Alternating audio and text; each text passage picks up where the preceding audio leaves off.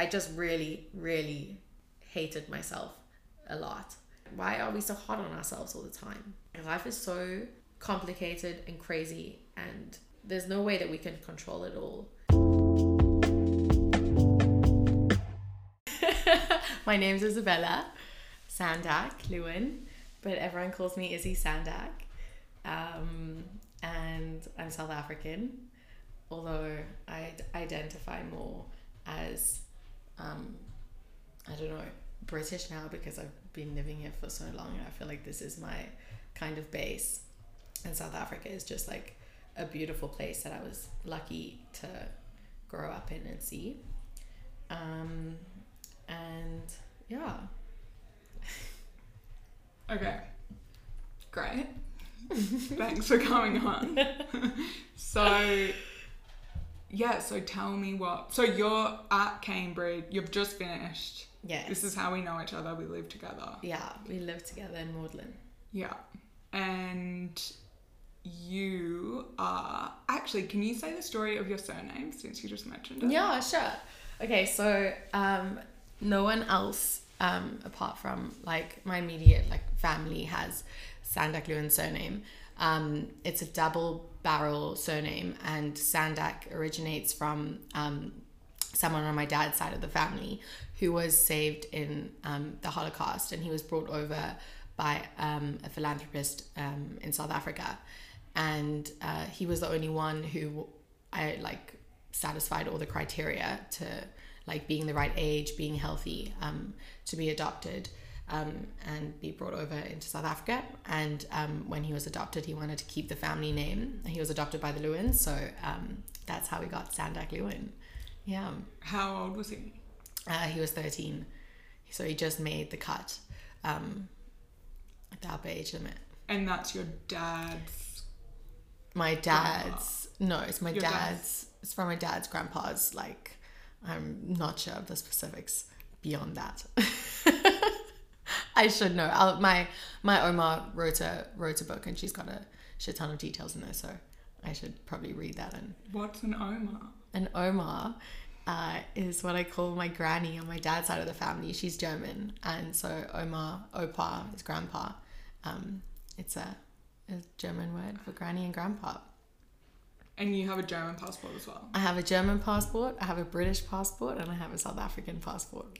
Do you have a British passport? Yeah. Oh, because your mum is from here. Yeah. So my mum was born in the U K, and she also has a super interesting story. Yeah, she does. Yeah. Okay. So tell me about how you grew up. Okay. So I grew up in Cape Town, um, in uh Jewish community, um, which I had a very love-hate relationship with. Um, I, it is kind of weird because being in like the Jewish community, you kind of have this huge sense of belonging, but at the same time, um, there was a lot of sense of not belonging. Um, what do you mean? As in, like, it's so tight-knit, um, but also there's not a lot of diversity. And so like sometimes you just feel like you don't fit in to this like kind of like the roles that, that most people take on, and the roles are pretty um, rigid, but at the same time it's a small community, and you do feel like, because you're in it, you do feel like this kind of sense of belonging. So there's kind of like a dichotomy there. Um, but yeah, I, I went to a Jewish day school, Herzliya, Um, and I, um, I think, oh, what should I, how, how detailed should I go? As detailed as you want to go.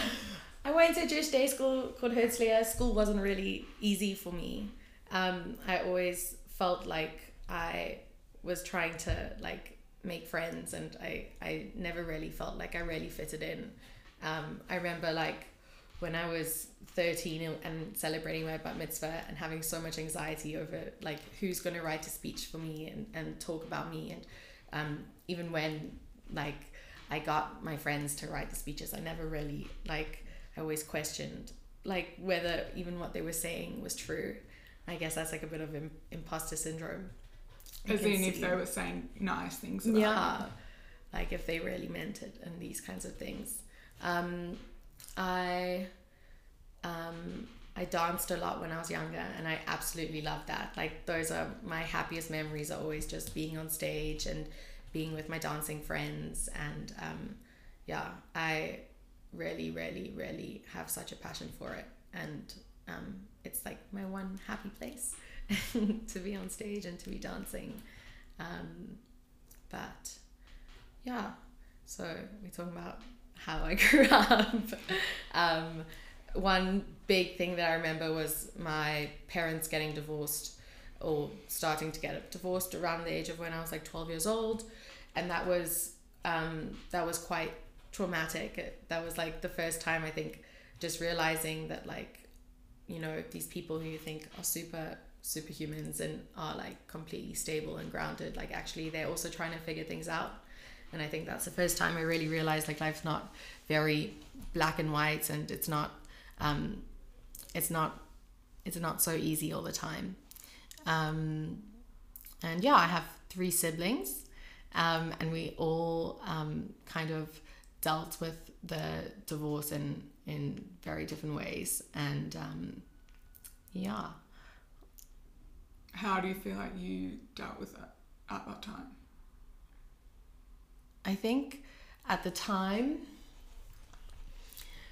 I I felt really, really angry towards my dad, and um, I stopped talking to him for like maybe three years. I didn't speak to him at all, and I felt um, really upset at him, and I couldn't understand like why he cheated and why he did all of these things. Um, and I think I also felt a lot of a lot of hurt for um, his partner that he was with as well. And um, I just had like a lot of hate in my heart, and it's a feeling that like it's just not a nice feeling to to live with. Um, and now, like as I've grown older, I have the best relationship with my dad, and I'm so lucky, and I love him, and I know that he loves us so much. And um, I love his partner too, and I think that um, she makes him happy. And I think that that whole experience, it, it just taught me about like, you know, people just don't want to feel lonely, and we all like we we all do have good intentions, and it's it's it's kind of like finding that balance between putting yourself first um, and putting others first, and there's no right answer to that. So. Yeah. That's a lot of learning for a young person. I mean, it is, but you are so young, and you're you're so like these conclusions a lot of people don't realize until way later in life. Yeah. Or maybe they never realize. Yeah. I think like I think that there are experiences that like that I I don't feel like I'm like necessarily like brave or anything like that, because these things kind of happened to me, and I just, you know, like dealt with them. And I think like other things like, you know, also uh, with the divorce, like I I also at the same time started like with my eating disorders and all of that stuff.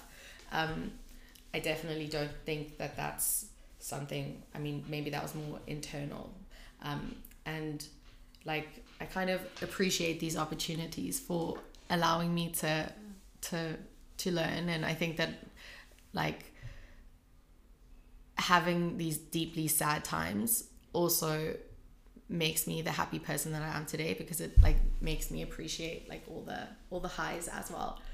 Um, but yeah. So do you want to talk about then what happened? Because I think your story is so interesting, but we, yeah, as, in, as you've told me, but like then how you ended up kind of living on your own for a bit. Mm. Okay, so I, when my parents got divorced, they moved into like um, uh, smaller flats. They were like closer to the, to the beach, And um, my dad was just like, okay, there's not enough rooms for everyone. Like, we can just get an extra one. Um, and um, I was very happy to to move in around the time I was like fourteen or fifteen. And I think that, like, I, I mean, it's, it is, it is, now that I look back at it, like, I remember at the time, like, feeling really like, oh, I really miss like family dinners and all of these things. Um, and, but I also enjoyed the, the independence. I also felt like sometimes I wished that, like, I did have more attention from my parents during that time, because like they were super like hands off, which is like really nice, and um all of that. There was nothing to rebel against or anything, and I think that's why I had a like it I had a pretty like kind of like I mean I don't think I was necessarily that naughty or anything. I didn't have much to rebel against, um but um yeah I guess I I spent a lot of time when I was younger like alone, and in addition to like living alone, I didn't really have that many that many friends either, um and that was as, as a result of like just being like super super invested in my dancing. And I think like with everything happening, like my dancing was like one outlet um that I just focused like all of my attention to,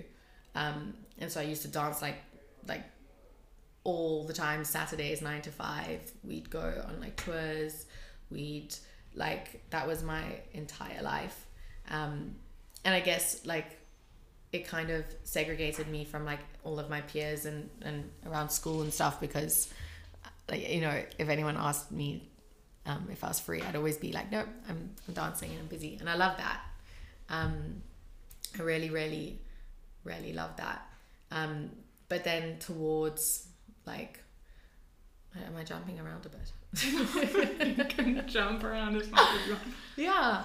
Um, towards the end, like I, I, I stopped dancing a lot when I was like seventeen, eighteen, just because I had developed anorexia like around fifteen.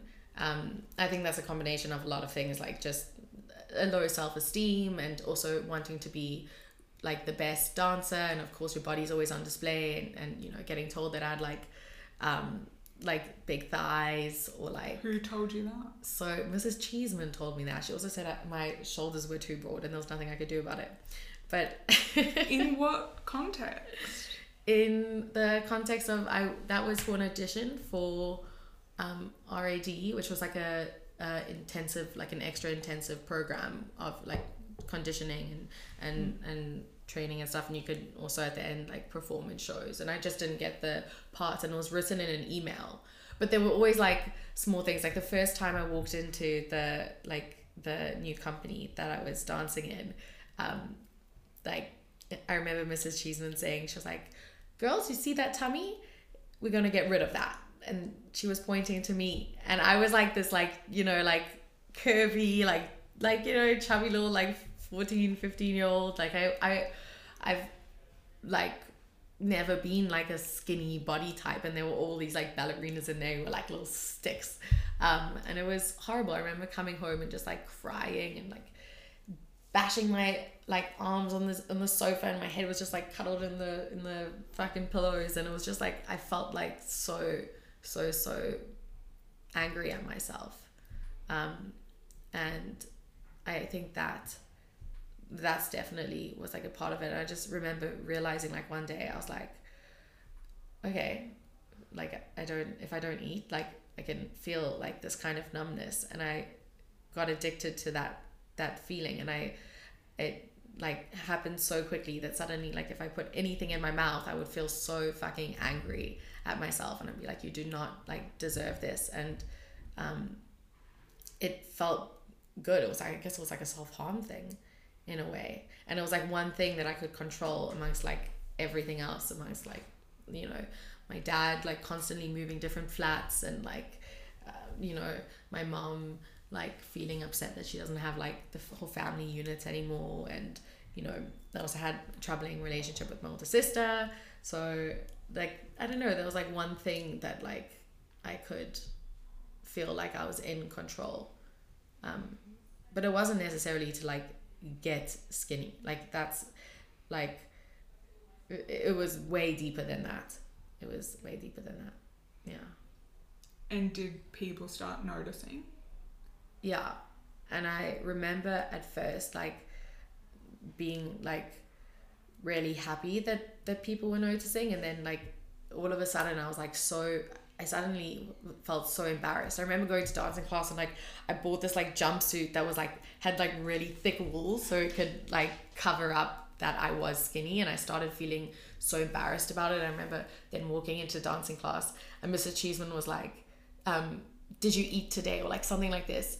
Or like, I don't know, I had this, she she said something to me like that, and I suddenly was like, oh my God, like I thought everyone was against me. I was like, oh my God, my mom has obviously called Missus Cheeseman and told her that I'm not eating, because I was constantly having fights with my mom about did I eat, da, da, da, da, da, da, da, all of this stuff. And I used to, like, there was a lot of lying that went into that. I'm like, no, no, no, I promise I did. At like break time, I ate food, and then I'd always just tell everyone that I was eating at separate times. It, it like completely, my entire day, like I, I had to be like super like, you know, like food is something that brings us together, and it's a very social thing. And I think that also segregated me a lot from people, because I didn't ever want to eat with them. So, you know, I was like, I'd always avoid going out for lunch with people, or like avoid things. Or I suddenly just became this person who only spoke about, oh yeah, I ate food here and I ate food here. And like, all I thought about was food. And like, like it was just really de- like depressing to have your whole life reduced to just like, have you eaten, have you not eaten, have a fight with this person, you know, got it, it kind of like the worst point that I realized, I remember I was like, fuck, I'm really stuck, was when like I was hurting everyone around me because I wasn't eating. And then I'd be like, okay, just, just, but that made me like happy in a sense to not eat.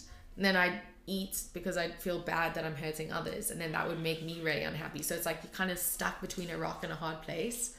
And yeah, uh, I think my parents were very like, my mom specifically was like tough love, like she was just like super like, you know, rude to me around food and everything, and like you better eat this and you got to do this. And and um, I think ultimately it it did it did help me. I think Although I think with eating disorders and with these things, like the scary thing, well, with all mental health, the scary thing is like the only person who can help yourself is you. Like you have to want to get better. Um, and no one, no matter how hard they try, like no one can, no one can change your mind. Like you have to somehow find that.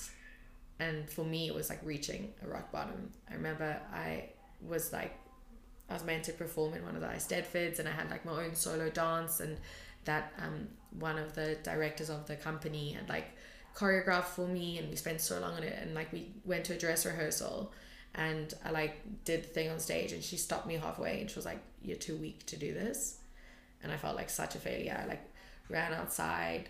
My mom was like, oh, did you eat your oats today? Like, da da da, like, like, you know, like as if that was like one simple solution. And I ultimately wasn't even able to do that. I said for dance, I felt like such, like a, such a, such a failure. I think that at that point, something snapped in me and I was like, right, like you need to want to get better.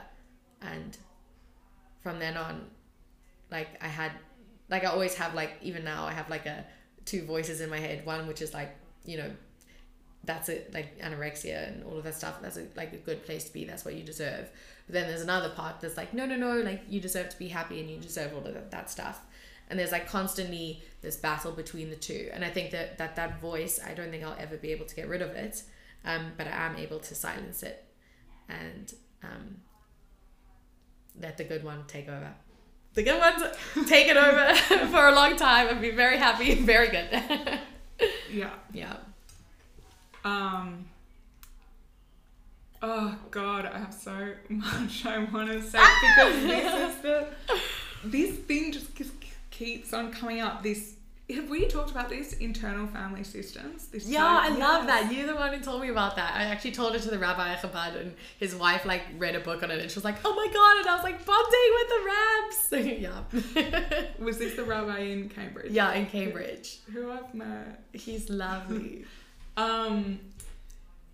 Yeah, so it's like that voice, and actually we talked about this. Yeah. In the time you told me about it, which was like, oh my god, like I feel like I'm gonna cry thinking of that in oh. the Selwyn Gardens. Oh my god! When me and Izzy had a very magical experience together. A very um, magical experience. And yeah, understanding that voice, like separating that voice from you, like it's not you. Yeah.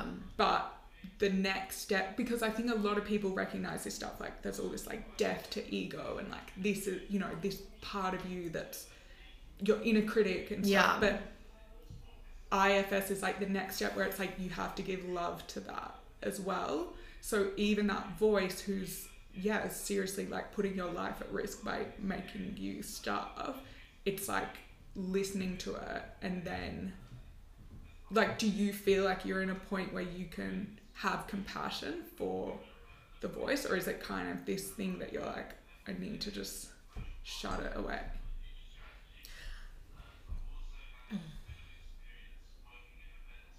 I still think I'm at the point of trying to shut it away. Even like, like, I, like while I was walking here, I was having this thought. I was like, oh my god, why am I always so fucking anxious about everything? And I was just thinking like, oh, it's gonna be so nice to see Delia and just to be able to like talk and not be like in my head thinking about that.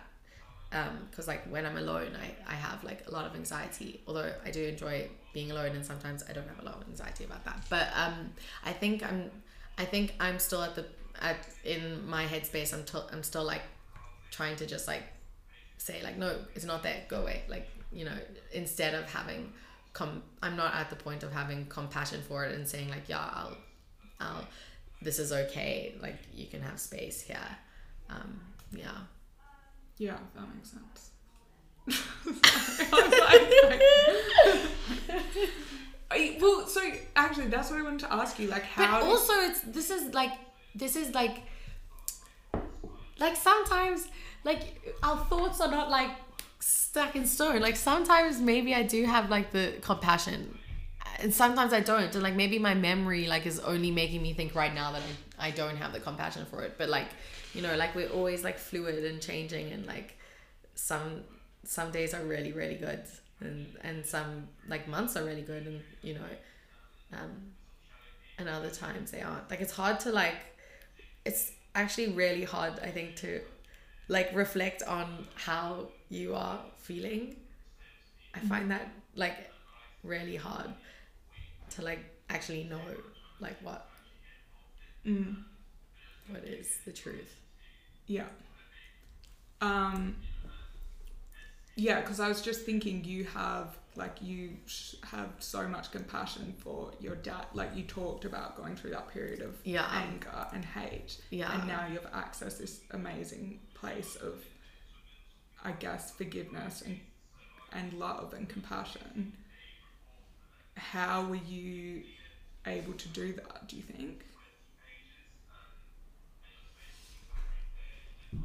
I think that my dad is like just such a wonderful he's such a wonderful dad, and he he really like does love me. He loves all his kids um so so so much, and um you can just see that through like he gives us like his he gives us his time, he will always give us his attention, he will, you know, always be worrying about us, and he he just wants the best for us. Like if you know he he spoils us, he's he's like, you know, he wants us to have opportunities in life, he wants us to be able to do whatever we want to do. And I think just seeing that love that he always gave me, like I think it just naturally, like I realized, okay, like, you know, like he's like not a bad person. In fact, I have a lot of guilt I have a lot of guilt for like not talking to him for like those three years, and and um for like I remember the other day I was like, Dad, like I know I was like not so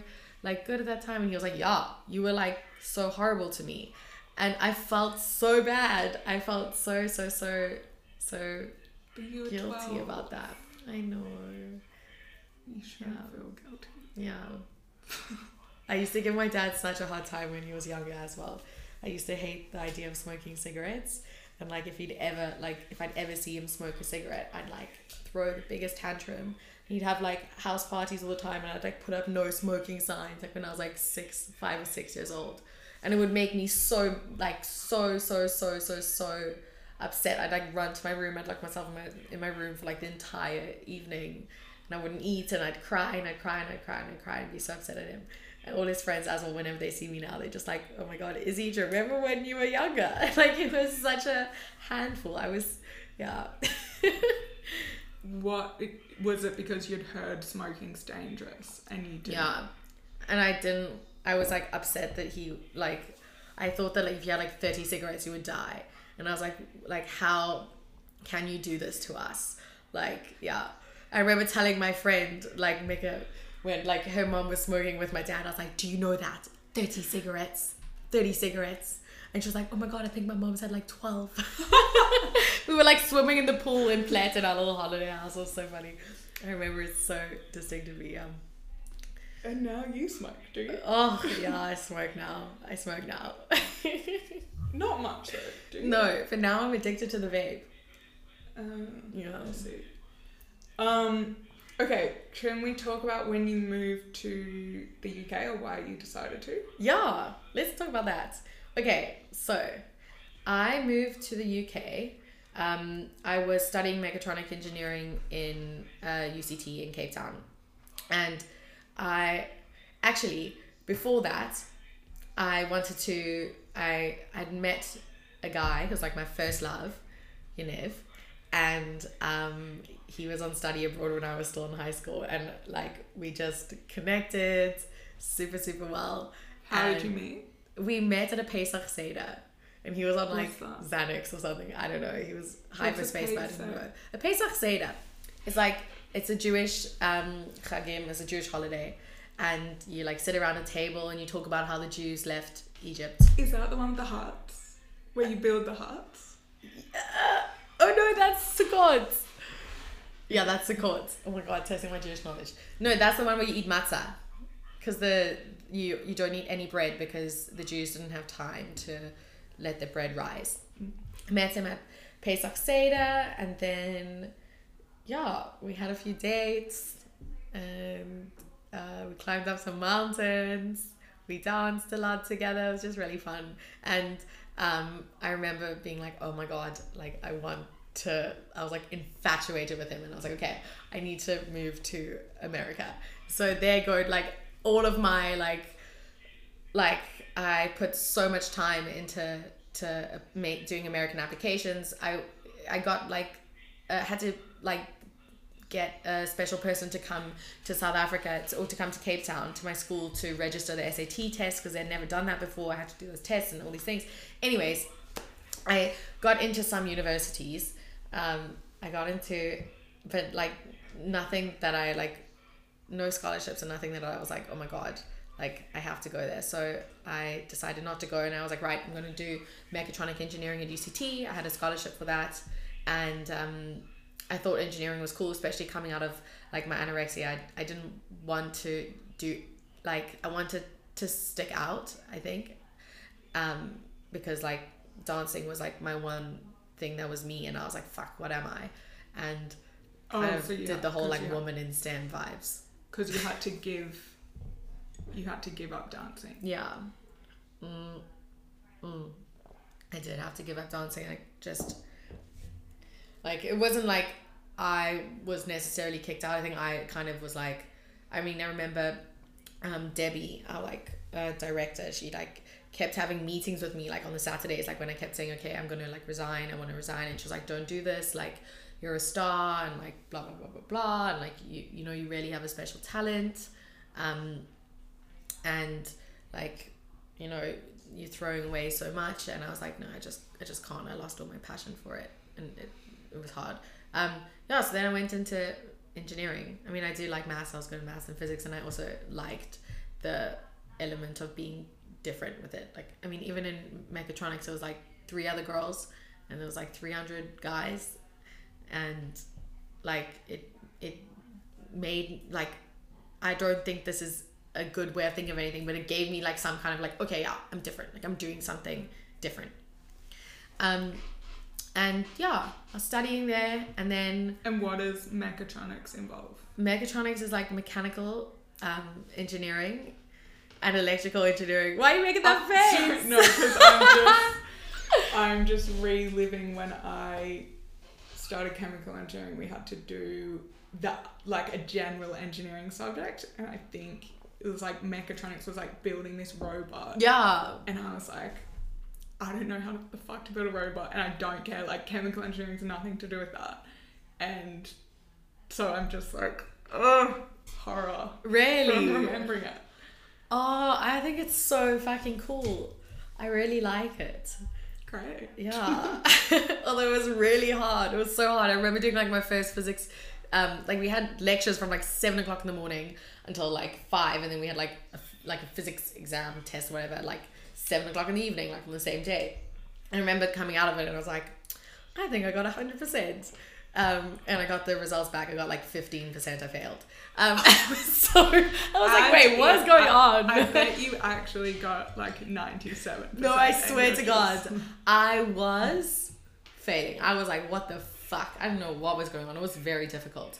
And like when I moved to the U K and I did, I to do biomedical engineering after a year, when I um, was like, I, I didn't do, I stopped mechatronics. Um, Why did you decide to move? I decided to move because I wasn't happy, like the same thing. I, I still, even though like I thought that moving to university, I would make new friends. I would be able to, like, you know, I didn't have friends in, in high school. I got really badly bullied, in fact. And I thought that like, that it would be different going to university, but like this, the, it was really hard to get out of the circles that I was in. And still, like, everyone kind of, even like going to university, no one really left, moved out of their homes. Everyone stayed in the same social circles, like nothing really changed. And I, I just remember like we did a, we had like a SolidWorks class on a Friday afternoon, and we had a little test. And then I asked my one friend, because I didn't know how to submit my assignment of SolidWorks, which I hated because I'm left-handed, and I didn't realize that I therefore needed to change the button of the mouse. So like everything I clicked was like reversed, and like it was just so hard. And I remember being like, what the fuck? It was like C A D, so like computer aided design and stuff. And anyways, I asked my friend to help me submit the test, and then he deleted it by mistake. And then in the panic of the moment, I submit, he let me copy his, sent it to me on email, and I like quickly changed like one or two different like things and submitted it. And I felt so bad. And I remember just driving to, like walking to my car. I got into my car and I was just I just bawled out crying. I had a boyfriend at the time who was not Ynev. Not Ynev. Oh God, I I mean, I don't know what I was thinking. He just like drank beer with the boys all the time, and like from uni. In, this guy? He was in a different uni. He was like a soccer player. He looked really good, but there was nothing really much. I'm so sorry to this guy. He'll never find it. It's fine. Um, there was like no other was connection. He, but he, he wasn't Jewish. He looked good. That's how, it. How did you meet? How did we meet? Okay. Oh, honestly, um. He doesn't even take up that much space in my brain. I can't tell you. But anyways, he told me to come fetch him from, from Hudson's, because it was like beer hour or whatever, and he he needed a lift home. And I was just like, oh my God, this is like so depressing. Like, what is my life? I felt like just, I, it was just like, I know the story doesn't sound bad, but that I just had like a breakdown moment. I called my dad and he was like, just drive your car. Like, and I was like, I can't, I don't know what to do. And like waited twenty minutes to calm down. I drove to him. We went out for dinner, and he was like, apply to study in the U K. Like, you can, you have a British passport, like you've got all your applications out, apply. I remember looking at the internet, and it was on the U C A S, and it was like an hour before, um, no, it was a day before something called, what, what's, what's the thing where they close the applications and they start like doing the sec, like I don't know. I don't know. But anyways, I had a day, a night to do it. And I just smashed out these applications. I applied to like Nottingham, to King's, blah, blah, blah, blah, blah. I remember applying for like bullshit degrees because I was like kind of angry at my dad. I was like, it's never going to work out. Like, I'll never get accepted to this. Why did he tell you to go to the U K? He just saw you needed it. He always knew that like, I, I mean, I just did not ever fit in in Cape Town. And I, I hate it because it's the most beautiful place and everything. But the people there, I just... I guess it was like the bullying. I kind of had anxiety of like, I don't want to be like, you know, if these people don't like me, I don't want to be invading their space. Um, I just always felt like I was invading, like I, I, I wasn't really myself. It was very much like a culture of like the girls just always talking about dieting, always talking about like how they look and all of this stuff. And I, I, I think that with my anorexia, I knew like I, I couldn't compete in that. Like I could never feel that beauty. And I, and so therefore I didn't want to like, I didn't want that to be any part of my life. Um, and were you, were you um, back at a healthy weight at this point? At this point I was, yeah. When I was eighteen, I was healthy again. Um, and yeah, I applied, I got into King's and then I left. Like I, I remember, I, I got in on the same day as, as I was meant to write my maths exam. And I was like, fuck it, I'm not writing the maths exam. Um, I was like really confused if I should or shouldn't. I was like, no, I'm not putting myself through that. And then I went to, to London. How soon after? Like a month. Wow. Yeah. And that was then a whole nother experience. A whole nother chapter. Yeah, a whole nother chapter. Do you want to talk about it? Yeah, sure. So yeah. You were studying... So I arrived in London and... To do biomedical. To do biomedical engineering. Um, I... I remember we had like a freshers week and I actually, hear this out, I got scabies on my face. So I couldn't go to any you of the parties. What? Scabies. What's like that? Those little bugs that fucking eat your skin. How? How do you get that? I think I got it from like, I have no idea.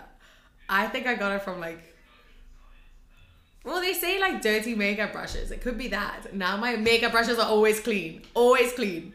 I swear I to God. I think that was the second time I met you. You were cleaning my makeup. Really? And you were like, yeah. I, have I was a cleaning l- them. You were like, yeah, I have a lot of time on my hands. Oh, because you were intermittent. Yeah. Oh my God. We can get to that. Okay, we can get to that. Am I talking too slowly? Am I saying no, too much? No, no, no. Okay. So I arrived in London. Where um, did you live? I lived in like these halls and my dad came to see them for few days. Where, and my mum as King's? Well. Sorry. King's is in like um by the Strand, by Holborn. Mm. Then there's also one by Waterloo. There's also one by the Shard. Um, and then I was mostly situated like in Saint Thomas Hospital, like opposite. They have like a thing, but that's like mostly for the like it's not an actual campus. It's like actual offices. There's like a specifically a robotics office section that they have mm-hmm. there. Um, and where yeah. are your halls? My halls were next to Borough Market, and my when my dad saw them, he like cried because they were so bad. They had like the carpets that were like if you like touched them with your bare hands, you would get like a razor burn. Do you know what I mean? And the shower was like tiny. It was on top of the toilet, like situated on top. So like I'd shower with my legs open, like over the fucking toilet, um, and it was just really gross, but. Yeah, that was halls for the first year. But like I, I never complained. I was like, yeah, this is so happy. And I was super happy. I was like, I'm super lucky and everything. Um, I immediately got into a re- relationship with this guy called Ollie. Um, oh, yeah. Yeah. And then uh, I, I mean, I, I don't think that there was like, I, like Ollie was very sweet and like he was... He was really sweet. He was in your course. He was in my course, and um, like two hundred people or something. Or mm-hmm. some less. How big was your course? Like sixty? Twenty people. I dated two no. guys in my course. Can you imagine? It was not twenty. Yeah. Okay. No. No. No. More. Like forty. There were like forty. Okay. Forty. Um, but when I was with Ollie, then I relapsed into like anorexia again, like hardcore. That was like the worst I've ever been. Um, and so like I guess like. With him, I tie some like, not, not like, not so good feelings, but like nothing. I don't think it was anything to do with him. And uh, So when, so the first time you, because I was thinking when you saying when you're not eating, so obviously it's like hard to socialize because there's a lot of socializing around mm. food. And so that energy, was that going into dance? Like, so instead of eating, you would spend the time like just practicing dancing? No, I would spend the time thinking about food, obsessing over food, trying to feed people food. Like everything oh, was like just going to the supermarket and looking at all the food. Yeah. Oh my God. Oh my God. Supermarkets. But even now, like I love it. I love like, but at that time, like, yeah, I could go into a supermarket and like, this is in London. Like now when I was alone, like in Cape Town, like it was different. Cause like, like I wasn't, even though I was living by myself, like my mom would always like drop things off and like stuff. Like I wasn't really like, like buying so much of my own food. Um, and like, yeah, I was young. I couldn't even drive. But in London, like I was like full reins by myself, and I was like, right, I know exactly how to do this, uh, and like how I'm, to not eat. Yeah, and like it's like my brain just was filled with numbers all the time. Like I'd spend like I could go into a supermarket for like three hours, and I'd sp- I'd like I, I'm obsessed with peanut butter, and I'd like look at the different peanut butters and like compare the different amounts of carbs, and I'd like I'd like know like like. After a year of doing this, like everything, like I knew all the numbers, like you could tell me this packet and I'd be like, yeah, okay, carbs, four point three grams, this, da, da, da, da, da, da, da, like all of this shit. And were you conscious of anyone wondering what you were doing? Yeah. I'd like get so anxious, but it was almost like a high. Like it was like, it was just like, yeah. And I'd always look, I'd always be like waiting for the time where I could eat, like, and like, looking forward to the time at like six o'clock in the day when I'd make a miso soup or whatever. And I mean, yeah, it was just like, yeah, food was like this amazing thing that was on this pedestal that like I just didn't deserve. Yeah. So the reason I was asking about that dance, because I think you said that recently when I saw you in Cambridge, that you were like, you just threw yourself into dance, like pole dancing, yeah. Rehearsing. Yes. But is that, that's a separate... No, because, that, I, yeah. Because I was going to ask if you became, like dancing was your obsession, but then in London, maybe I'm getting this wrong, but you were no. like studying became your obsession and like you had to be like top of the class. Yeah. Is that a separate thing or is that related to eating as well? I think that like... I think that the way to describe it is that I think I have, I don't like saying I have a lot of anxiety because like maybe I, maybe I think everyone has anxiety, but like my, I'm not saying I have like a shit ton. I do, no, I definitely do have anxiety. Like my way of like, my general brain feels anxious. How do we cope with it? Obsess with one thing. And so obsess over food, obsess over getting the best marks, obsess over pole dancing. Like the, like, I re like the most recent pole dancing competition I did, like five minutes beforehand, I tore my hamstring, and then I just some girl gave me like ibuprofens or whatever. I like downed them, and I went on stage and I did everything. I danced, I came first, and everything like that. And afterwards, I remember feeling like, oh my God, what the fuck? Like because I'd been, it was like you know so I'd gone crazy with it. Even when I went back to Cape Town, like two, three weeks before that. And like I didn't do anything except for like I found a pole studio and for like seven hours a day I just went to pole. Like oh, I was okay. obsessed.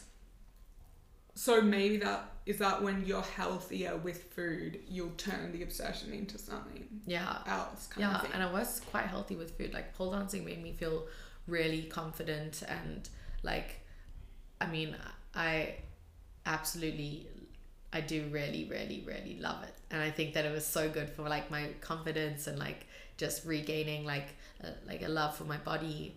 Um, that's definitely there now. Like I have a lot, a lot of, a lot of compassion. Good. Yeah, it is nice. Okay.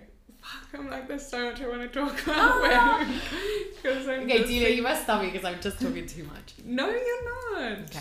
This is what it's meant to be. People want to hear about your life. Um, okay, Should we go back to London, or should we talk about what you're doing now? Because I kind of want to ask you if you're going to keep doing pole dancing or what it looks yes. like. Yes. Well, because the message you sent me, can I read? When I was like, will you come do a podcast? And you were like, can I read what you said? Yeah. You were like, um, you were like, yes, I would be honored. Do you have any idea about which aspect you'd like to talk about? Anorexia slash mental health, women in STEM, stripping. And I'm like, yes, we're pretty much yeah. covering all of them. I like,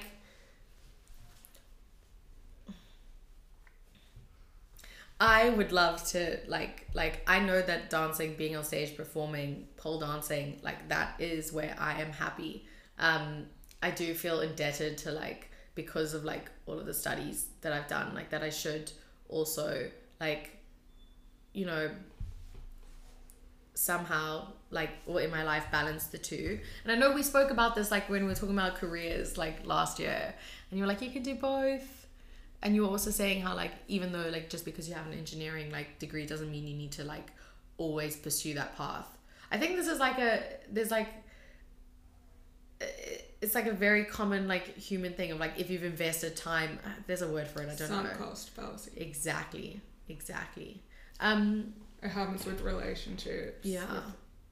With, with anything, it's like, because I've invested in this, I need to keep going, even yeah. when I know that is not right. Yeah. And this happens with people as well, I feel. Like sometimes they're like connections that like are not worth the energy and then are not actually, I think, beneficial, but you like, oh fuck, well like we've known each other for a long time and like therefore this needs to carry on. Um but yeah. Okay, wait, so let's go so back to London. Yes.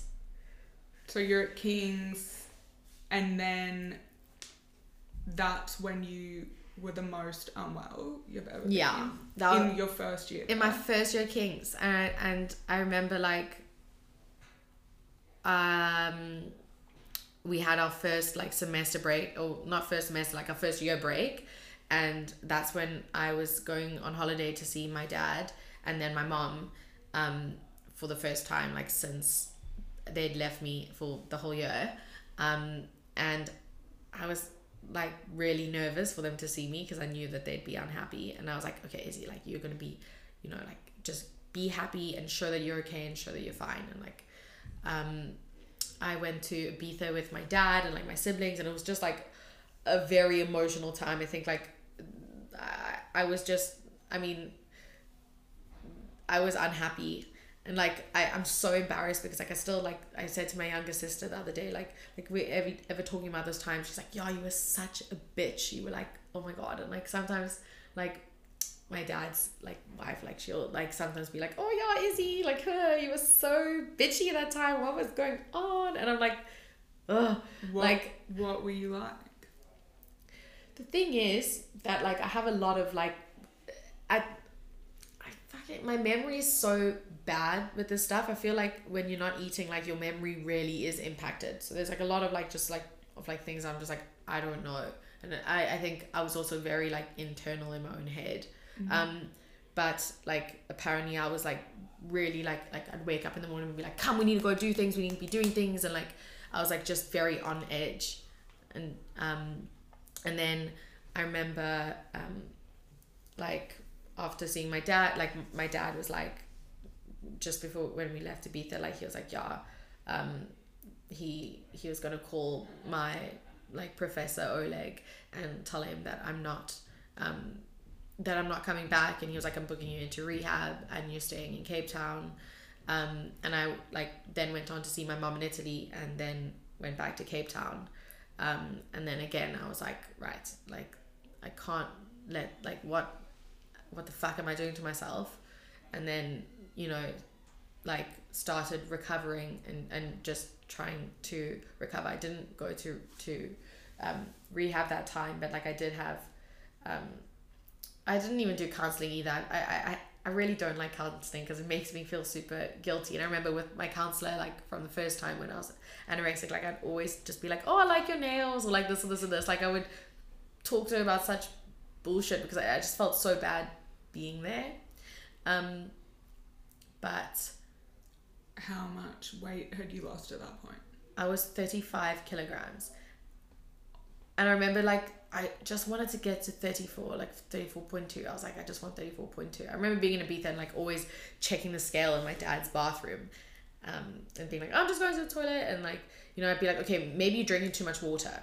Like, and, or like, you know, it was like, I, I, and I didn't, I didn't want to be healthy. Like, I remember, like, my mom and dad were always like, just take some vitamins. And I was like, I don't want to take them. Like, I don't, I wanted to be, like, sick.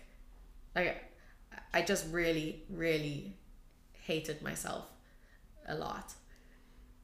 Oh. But, but, like, I think that I, even talking about this now, like, I feel uncomfortable in a way, because I feel like we all, like, I'm not like, oh, special person, like, hate yourself. Like, we all deal with this. And we, like, that's, that's, like, in talking about this, like, I just, like, I think that, like, it's it's sad that we do all deal with this, because I know, like, we have friends and, like, you know, we always say to each other, like, you know, you're such an amazing person and you're doing okay, and we, we genuinely genuinely believe it. Like, when I'm like, Delia, I think you're fucking insane. Like, I, I genuinely believe it. And I think it's so sad that, like, you know, there's so many humans on this earth, and, like, you know, why do we sometimes, why are we so hard on ourselves all the time?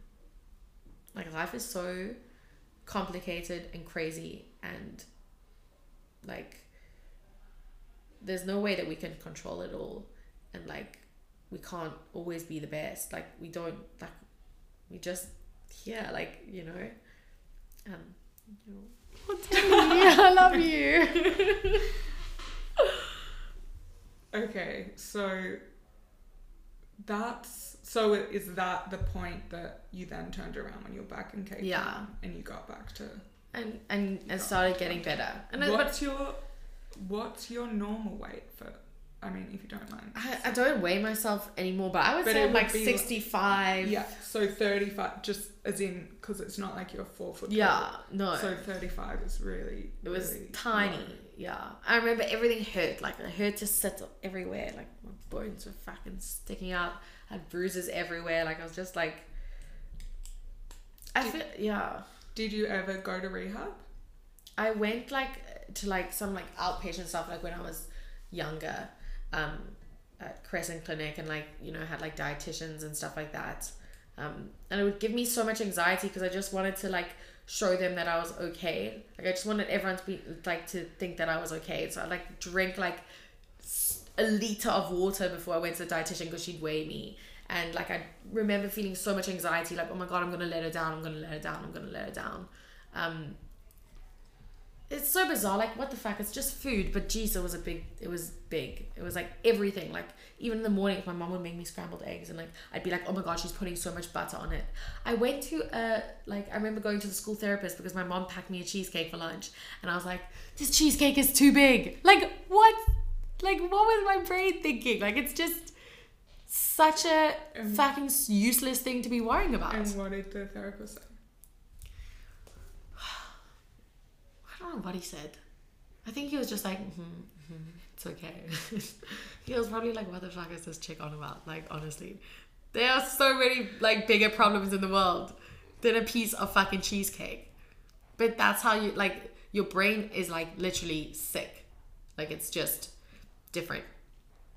It doesn't feel like me now. Like, that, I feel like it, like, I have this, like, personality dysmorphia sometimes of, like, I'm like, what? Like, was that, how was I capable of being like that or thinking like that? Um so how soon were you able to go back to lunch? Were your parents kind of like, prove that you're healthy and then you can go back?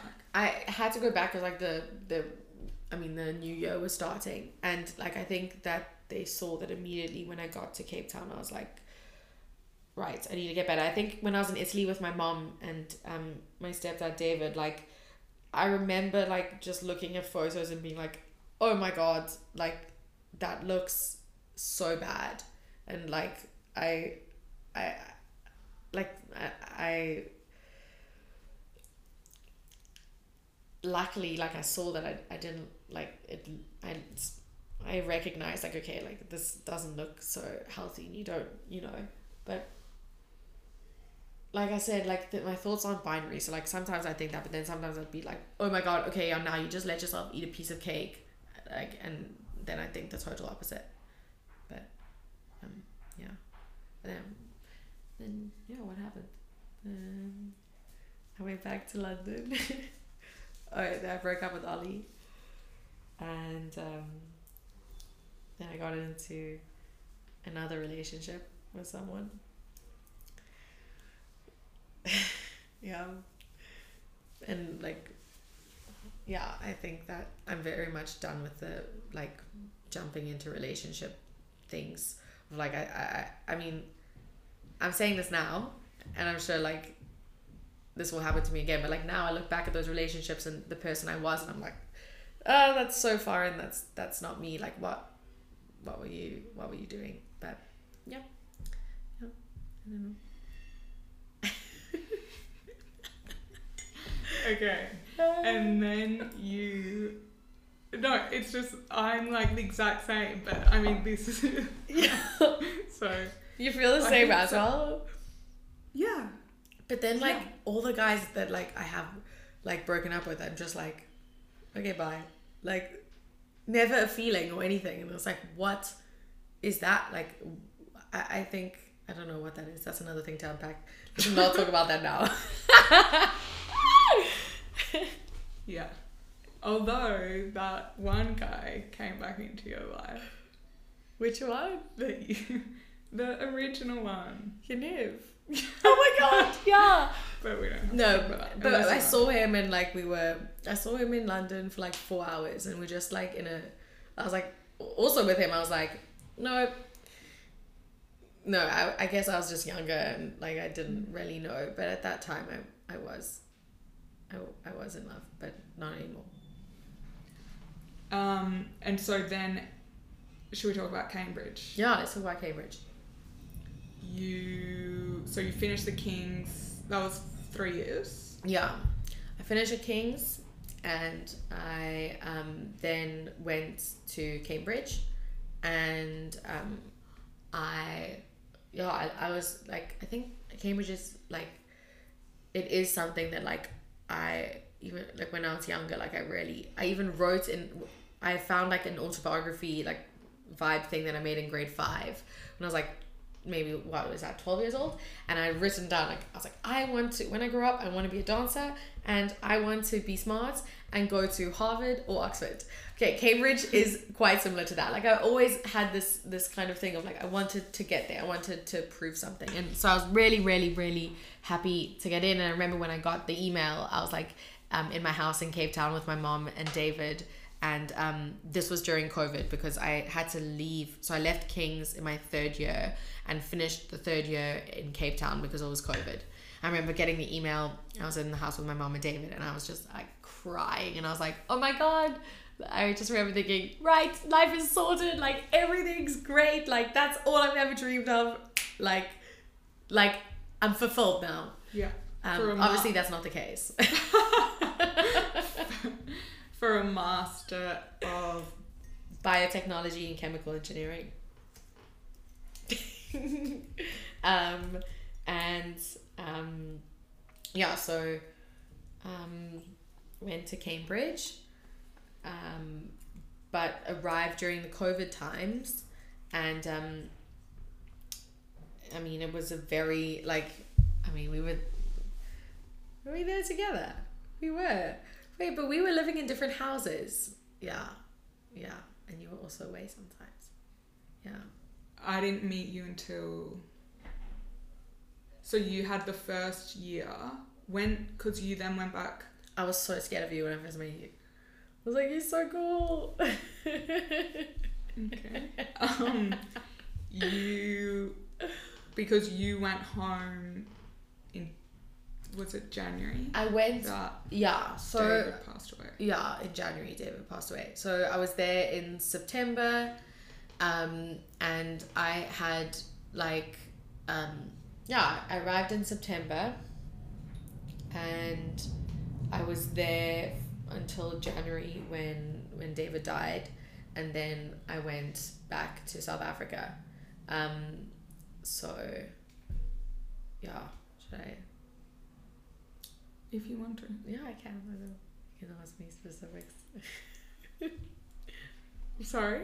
I said you can ask me any specifics. Oh, yeah. So David, your stepdad, mm-hmm.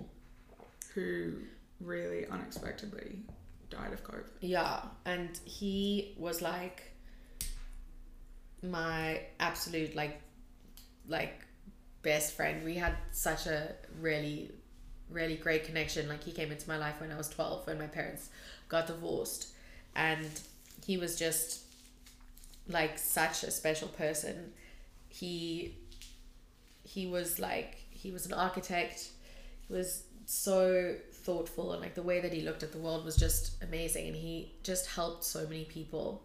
Um like, I mean, the amount of times like he'd help me with my school projects, or he'd help my sister's friends with their school projects to like get into uni, or like uh you know, he was just always so attentive with everyone. I know my friend D P had like a fundraising thing for this one child soldier who had moved to South Africa, and like everyone like gave money, and David gave money and everything. And then David, wait, what do you mean a like, child soldier? Like, he was an ex-child soldier from like oh. Rwanda. And um, he was living on the streets in Cape Town, and my friend D P interviewed him. The way you said it sounded like you were like supporting child. So, okay, yeah, yeah, no. So there's a guy who needed help, and um, like D P raised so much money for him, and like it got it went viral. Like, so many people um, uh, had put in money to help this guy, and David, out of all of the thousands of people who um, this like um, this. campaign got to, David was the only one who messaged D P and was like, hey, can I take this guy for like maybe some walks up the mountains on Saturdays, or like, you know, like mentor him and like actually give him my time. And like, he was just that kind of person. Like, he gave everyone time, and he, no matter how young you were, no matter how old you were, no matter like your like power or whatever, he would always give you like attention and love. And yeah, he was just amazing. um And he felt like, like I say, I was really lucky to have him. It felt like I had a second dad. He helped me with so many things emotionally. Um, he was just always there. I feel so bad, like, now that he died. Like, I'm like, oh my God, like, the amount of time he had to spend just listening to me, like, like ranting about guys, or like these stupid, like, insignificant things, like, on the greater scheme. Um, but yeah, he, so he... I got COVID with my mom um, in December time, um, and um, my mom had it, like, they both had it for like, you know, like after a week. Um, my mom was better, David wasn't, and um, my mom took him to the hospital, and he was in the hospital for like two weeks. um, I feel really bad because around that time, like, I don't know, it was like New Year's, and I was like, I don't know, like busy, like, but like, no, like, I should have had more time to speak to him. I didn't, like, I, I just wish I spoke to him more before, in the December time, before he went into hospital. Once he was sick, like, I tried to call him, and he was like, my mom would always say like, no, he needs to protect his oxygen and everything. And like, I was like, okay, like, there's nothing I can do. I'd message him every single day, but like, by the time he was in hospital, he was like taken like after three days to I C U, um, and he should have been taken sooner, but there wasn't space. And he didn't have his phone, but I'd still message him like all the time. I think the last message he said to me was like, like, I was like, David, you got this. You, you're so strong, and like, you're so brave, and like, you, you're going to be fine, and we can't wait to see you, and you have this. And he was like, he was like, no, Izzy, like, I'm, I'm feeling like quite sick, but thank you for your message. Like, or something like that. It was really sad. Um, yeah, really, really sad. Cause yeah. It's like, it's, that's been like a, just like a, it shattered my whole life when he died. And like, you know, like how I said, when my parents got divorced, like, that was the one thing that kind of, I was like, okay, like, we're, we're not all superhuman, and there's no such thing as a perfect human. But then when David died, it was like, kind of like, oh, actually the whole world is not necessarily like, um, like only good things are going to happen, and the whole world isn't really fair. And that's a really scary thing, but it's also like kind of freed me in a sense, because it's like, you know, don't take everything so seriously, I think. Um, it's definitely changed me completely in that in that way. Um, and also just like appreciate like the small things and be kind. Like I like I used to always think like, oh, I'm gonna change the world and like make this super device, it's gonna save so many lives, and it's like, no, like I just want to be kind to like everyone that I see, and like, you know, on a personal basis, like make sure that people feel love. And like, because I think that's just like the best feeling to have while we're here on this earth. I think you're pretty good at that. Thank you, Deli. Oh. You are.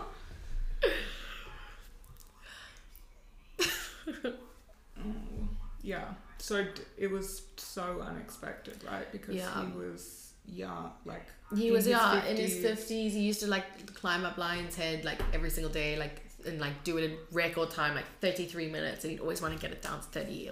Like he was, he was just yeah, like he didn't do drugs, didn't like drink a lot, like. Well, actually, he used to have like a glass of wine every every day during COVID times, and we actually got to spend a lot of really like special. Like I am grateful for the time that I got to spend with him before, because like when I came back from London before I went to Cambridge, and I was staying with him, um, and my mom, and we got to spend a lot of special time together because of lockdown. So like we'd have like our gin o'clock at like five o'clock every day. Although then the government banned alcohol, so it was kind of hard to get that. Although because he was an architect, he my favorite story is like he he was, we were sitting at the table and he was like, Izzy, do you want me to ask to get paid in wine? Because he was doing a project with a like winery um instead of money, and like so we went up to Stellenbosch the one day and like got like like filled his car with like bottles of wine. Anyways, um I used to do like exercise with him in the morning. Every morning I'd like wake up, I'd go downstairs, I'd be like, Mom, David, like come, we're going to exercise. David would always join me. Um, my mom wouldn't, and then he'd go for like runs up and down the beach. He was super, he was super fit. It was super unexpected.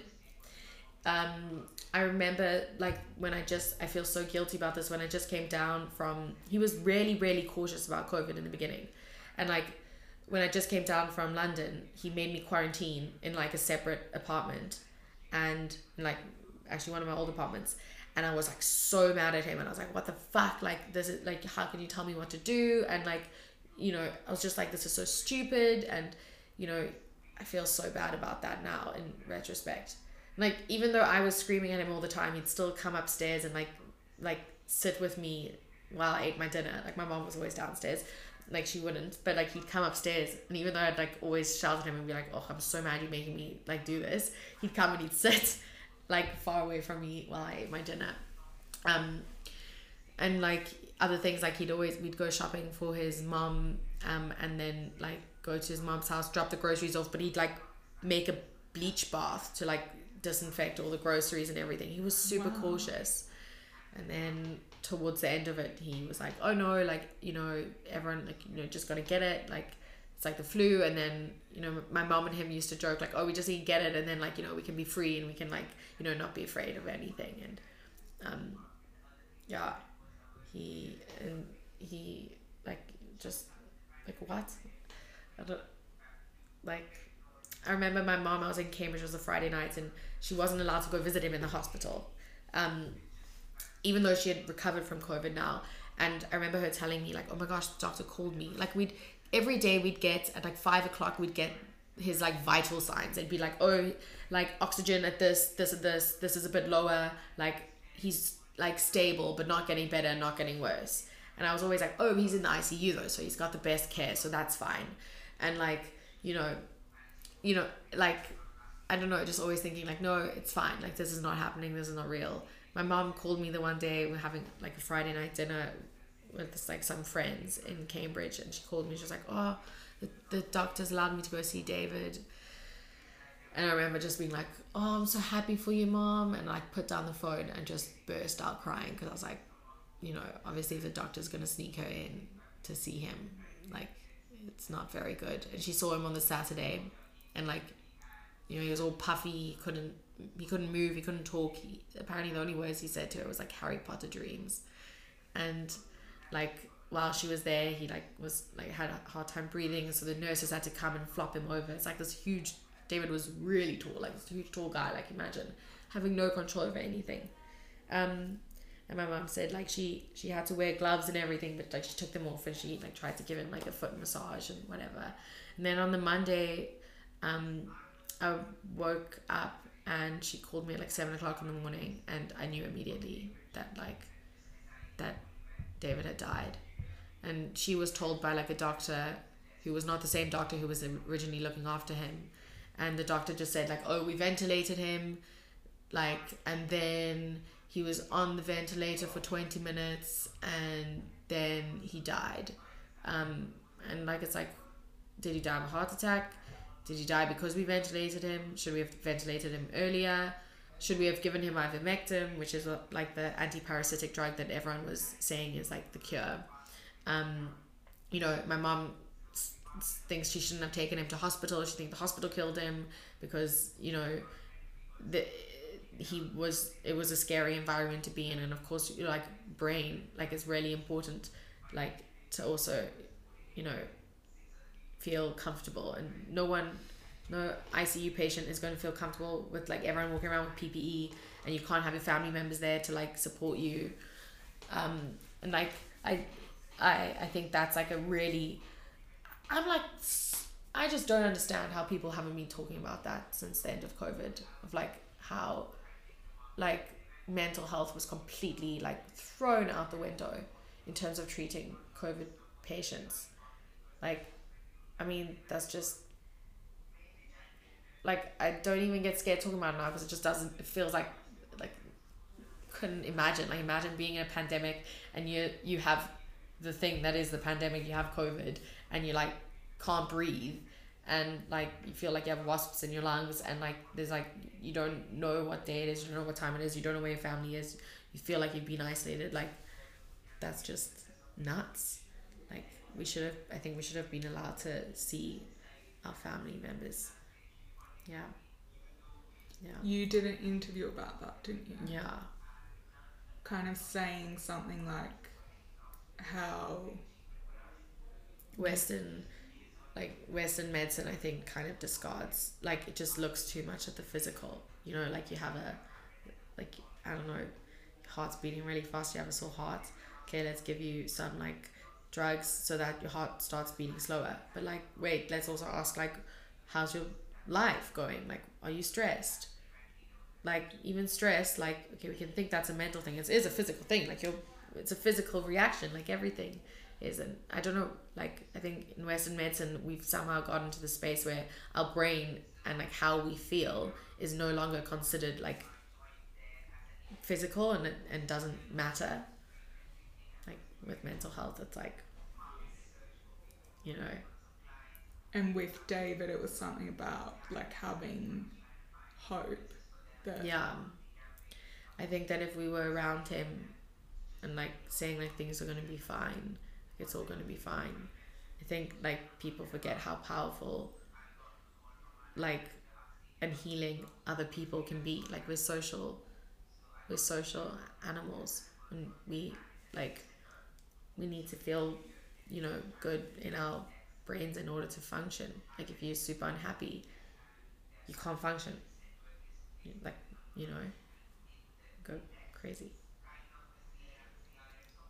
Yeah, and I guess even, yeah, those loss, yeah, it's just so hard. Those final moments that he, you know, because if someone is terminal,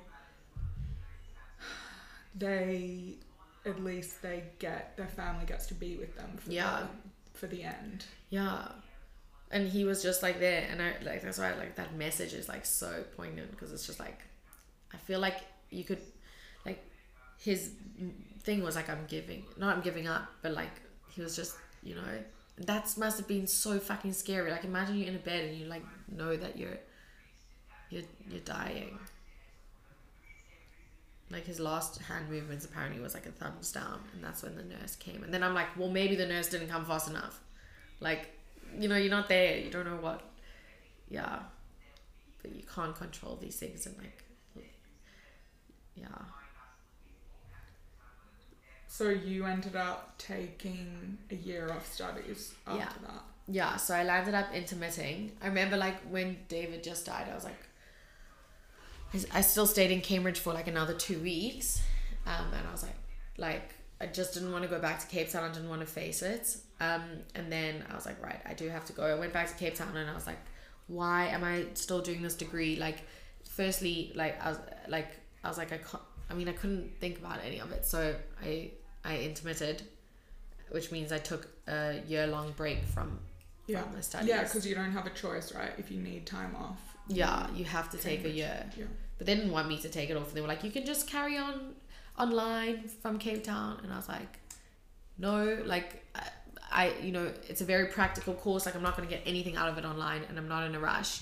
Um, at the same time, like that intermission, like was a really hard time because I mean, I was just processing like David, like David not being there. And I, I know like my, like my dad and like my family does mention that like I am very like impacted by it. Like I, I still cry a lot about it. And, you know, I'm not sure what the normal grieving process is. I know there's not like a normal grieving process, but like intermission was not easy, taking a break, and for, for like that reason of grieving, and then also the reason of like having a lot of time for the first time, like being such an overachiever and everything and giving myself that break. Like I felt so guilty, and I still do. I still feel so guilty about that. I'm like, oh, like, you know, like why? What's the guilt? That like, I, I guess like I feel like almost like in a way, like I, I feel like I, I get into, I can get into these like working patterns of like working like really, really hard and, and out of stress and out of feeling stressed and like, you know, um, it's not enjoyable, but like I get things done and you get some like dopamine from that. And I feel like I've like kind of giving myself too much leisure and like not feeling stress, and therefore I'm not doing a lot of work. And I feel like I could be doing more. I feel like, like, like I'm wasting time. Like there's a lot of guilt with, with that. I feel like I'm almost like stuck in like some sticky honey, and it's like really hard for me to like get out of it and like be that workaholic that I was when I was younger. But at the same time, I'm like happy. Like I think that like since David died, I've been more focused on short-term happiness um, and less on like the things that are going to make me long-term happy. Like for example, working as hard as I did to get to Cambridge. Um, like nowadays, nowadays I'm more like, oh, I just, you know, I want to enjoy like sh- more short-term things. I just want to like have a good cup of coffee with a friend and a lovely chat. And like, you know, I want to like soak everything in. And it's kind of like at the moment I'm trying to find the balance, because I, wherever I am, where I'm at at the moment, I, I feel guilty that I'm not doing enough. And then in that, there's like a lot to un- unpack with, with that, like, I don't know, like, I guess that's where, like, self, like, why do you think you're worthy is probably, for me, I still think that, like, the way that I can be worthy is through my work. I feel like I have to be like that, in a way. Yeah. Mm. Yeah, this is all stuff that I struggle with as well. Yeah. And it's like, okay, cool. Like now you're in the situation of like, okay, I'm not working so hard, but you still have the brain of someone who wants to work hard. And so it's fucking hard. Like you feel so bad. Mm-hmm. Yeah, exactly. Yeah. So should we, okay. So you did end up coming back, finishing your course. You had yes. an amazing year. I had an amazing year. I started my pole dancing, um, stuff, which I loved, and I did lots of performances and shows, and that was really great. And I um you know somehow managed to also do the course pretty well, um and um yeah really well, right? Yeah. And the course is all done. Oh, can you say that one ethical thing on your summer in your summer project, how yeah. it was you were like, I'm not being a part of... Oh my Are we God. allowed to talk about that? Yeah, yeah, yeah. I'm sure we can. That it's like... It was King. ethically weird. Yeah, what is it? King? So, I was... On the device I was working on. Yeah. We're working on a device that prevented... That you put into your heart, into your aorta, and it prevents blood flowing through your brain, to your brain. And it's used on a dead person when you are pumping blood through their body in order to test how healthy their heart is, to see if you can donate, use their heart for donation. Um, just, yeah. But wasn't there something like there's a risk that they come back to yeah. life? Yeah, so that's why you have this device that prevents the blood from flowing to your brain so that they can't come back to life when you're pumping their body with blood. But, like, I'm pretty sure, like, they, if someone's, like, it was a very small chance, but it was just like a weird, it was a very weird project to work on. I, I, I, I didn't really like it. And I think that also like, like anything to do with hospitals and with death and all that stuff, I'm a lot more sensitive to at the moment. Um, and I think that the, my, like peers were like, always like, you know, making fun of these things. And I was just like, oh, like, I don't think this is a topic. Like, that's just me being sensitive though, I think. Making fun of what, oh like oh we're gonna ex- get a dead body to do this on and like ha ah, mm. like you know you know what I mean but yeah. I don't want to be a stick in the mud like no you know. But I feel like maybe that's something that's lost a bit in the culture to, I don't know um this is the first time I've had this thought so I'm just gonna say it. But you know cultures, civilizations throughout history, it's like respecting the dead is such a big part and there's all these yeah. rituals around that yeah and religions and whatever it is um and now maybe that's a bit lost, do you think? So people don't, because I, I feel like if you've ever lost someone close to you, it it would be very unlikely that you're going to be treating like, a body yeah. like that yeah So you saying you think in society like now we've lost that respect? I don't know, maybe because some of the traditions have, you know, there's this transition between people like leaving religious institutions, but then it's like there's not quite a replacement, and then it's like, oh, one of the good things about having traditions and rituals is you learn things like how to respect, yeah. you know, and you learn about death, yeah, and you learn about all these things that are that I feel like maybe some young people, I don't know, I'm just saying random stuff. That's no. one point, and then the other point is, yeah, if you haven't lost someone close to you, yeah, then you, yeah. So I don't think you're being so oversensitive because yeah, yeah I lost my brother and saw his body, which is yeah a very, and I feel like after something like that I it changes you, could, you yeah it totally changes you yeah so you're not being you're not being sensitive. It's good that Thank you, you respect people who have passed, and all just because we don't know what, what happens, happens with consciousness and all these things yeah um But yeah, okay, so that was the last thing you did at Cambridge. Yes. And now and you're free. Now I'm free. Um, I'm going to Peru in like a month. I'm going backpacking with my friend, Carrie. I'm super excited for that. Um, and then I am going to train huskies in Lapland, um, in Sweden, um, for a few months. It is a five-month contract, but... I what? Oh my god! I want to come and visit. Yeah, please come visit. I'm gonna leave after like two months in the snow. I think I'll be done. I need someone to read my contract to see if I can run away, because I'm only gonna be there for two months and my contract says five. And there's like no fucking way. But come visit.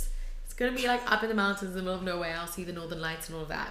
Get that experience, and then my goals. I'm gonna come back to London. I'm gonna be a pole dancer in the evening. I'm gonna be a techie in the day, and um yeah that's that's the plan Amazing. You should, you know, Google is listed. You I know, saw, we work recording this and Google's just downstairs. So I maybe saw you that. should go in and tell them to hire me. Yeah. Yeah.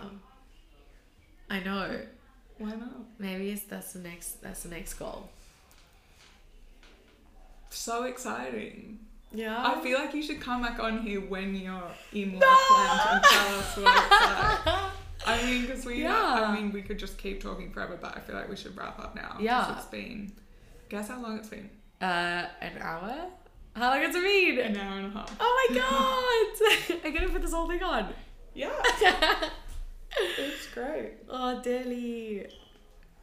Is there anything? Oh, wait, I want to, so my last question is, wait, two questions, because you read great books. Is there a book that's had the biggest influence on your life? Oh, yes. Okay. Um, Affluence Without Abundance. It is about hunter-gatherers um, and how they lived affluent lives without abundance. Um, and it's basically um, just, yeah, just showing how... I think it's a it's a really beautiful book. I think it's got really important, like, important... things in it, and um it's basically like, you know, since settling down in the agricultural revolution, we think that like everything, it goes into like how we think that like the world is like way better now than like the primitive hunter-gatherers, and actually isn't, like looking at evidence, that's not necessarily the case. And it also goes into explain how like the agricultural revolution kind of built up a society um that we have now of like um this whole scarcity mindset of like how you have to work the land, you have to like put in energy to nature and um wait long periods of time until you get your harvest back. And so you'd have like a lot of scarcity and then a lot of abundance and a lot of scarcity and a lot of abundance, and how it's kind of influences like our lives today. um I think it's just like really um it's one of those books that like can help you have like, you know, okay, let's look at the world in a different way, and things didn't always work like this, and like, you know, our, our societies weren't always constructed like this, and there's a lot of there's a this is not the only way. And there's a follow-up book to that called Work: A History of How We Spend Our Time, and that focuses more on um yeah who's the author? James Sussman, South African guy who's at Cambridge now. Cool. Maybe yeah. you can get him on the podcast. Oh my God, I can. I have his number. Great. I'll yeah. read the book first. um And then yep. you read so many good... Okay, you definitely have to come back on, because I want you to talk oh. about all the different books oh. that you've told me about, like the Carlo Rivelli one. Is that the... Yes! Oh my God. Physics? I love that. I actually gave that to um to this guy, Adam. What's the book called again? Um, uh, The Order of Time. It is the best fucking book ever. That's... That book made me cry. It was just like time time is always like it's always like time is always here, and it was just talking about that in like ten really short and sweet chapters, had some poetry in it as well, and just like it is a beautiful, like it describes time in terms of physics in the most beautiful and like simple way. Um yeah, just talking about how like, you know, we think time is linear, and we think that like time is always the same, like the time we spend now is the same time as like another hour that we can spend somewhere else, but like actually time can speed up, time can be slower, it's relative, like the present doesn't exist, there's no such thing as that. Like it's just a it's a cool book. That's a nice book as well. Yeah. And then Gun, Jam, Guns, Germs. Guns, Germs and Steel. Oh my God. Yeah, that was a good book as well. It was fucking long though. I just got it back from James in Woodland. I borrowed it to him. Mm. Yeah. I've just started using Twitter. It's really, really? fun. Oh my God, and I'm so scared of Twitter. About, someone's talking about Sapiens, how it's like all be now it's being like criticized. Or yeah, because because they think that Yuval just like stole everyone's ideas and like wrote it down. Or apparently it's not that accurate. I don't know, but someone was saying the same with Gun Germs in the same thread. Yeah. Someone was saying that that they're like, oh, this is like disputed enough. You know, but this is what I hate about. It's, it's, a history student at Cambridge was like saying this. They're like, oh, it's like pop history. And I'm like, ugh, shut up. Like, it's a good way to like learn a basic message. you know. But and to start a conversation, and you know, as long as you're clever enough, which everyone should be, that not everything said is like absolute fact, you know. It's yeah. like, what is truth? This is one person's interpretation. This has been written to sell a lot of books. Obviously, it's not an academic book. It's a trade book. As yeah. academics book. You know, it's like you have to... You have to also, like, with communication, you have to know, like, who your audience is. And, like, it's, the audience of these books is, like, just laymen. It's, like, you know, like... I think that these, I, these that's books... That's what it was cool. Someone in the thread was, like... Someone said Gun, Guns, Germs and Steel has always been considered dubious in our field. And then someone replied saying... I only ever read things that are considered dubious, which I thought was really cool. I love that. Yeah, I don't think there's... I mean, I think that they, they there's interesting thoughts in, in, in these books. I don't know why people have to be like, yeah, so critical. Okay, and then last question. Yes. What are the three words that describe the person who you want to be in the world? How oh. you want to show up? Oh, okay. Number one, daring. Number two... like sunshine, and number three is um I can't decide between smart or nuts. Smarty nuts. We made that one word. Nice. Yeah. Are we done? Yeah, we're done. Okay, bye everyone.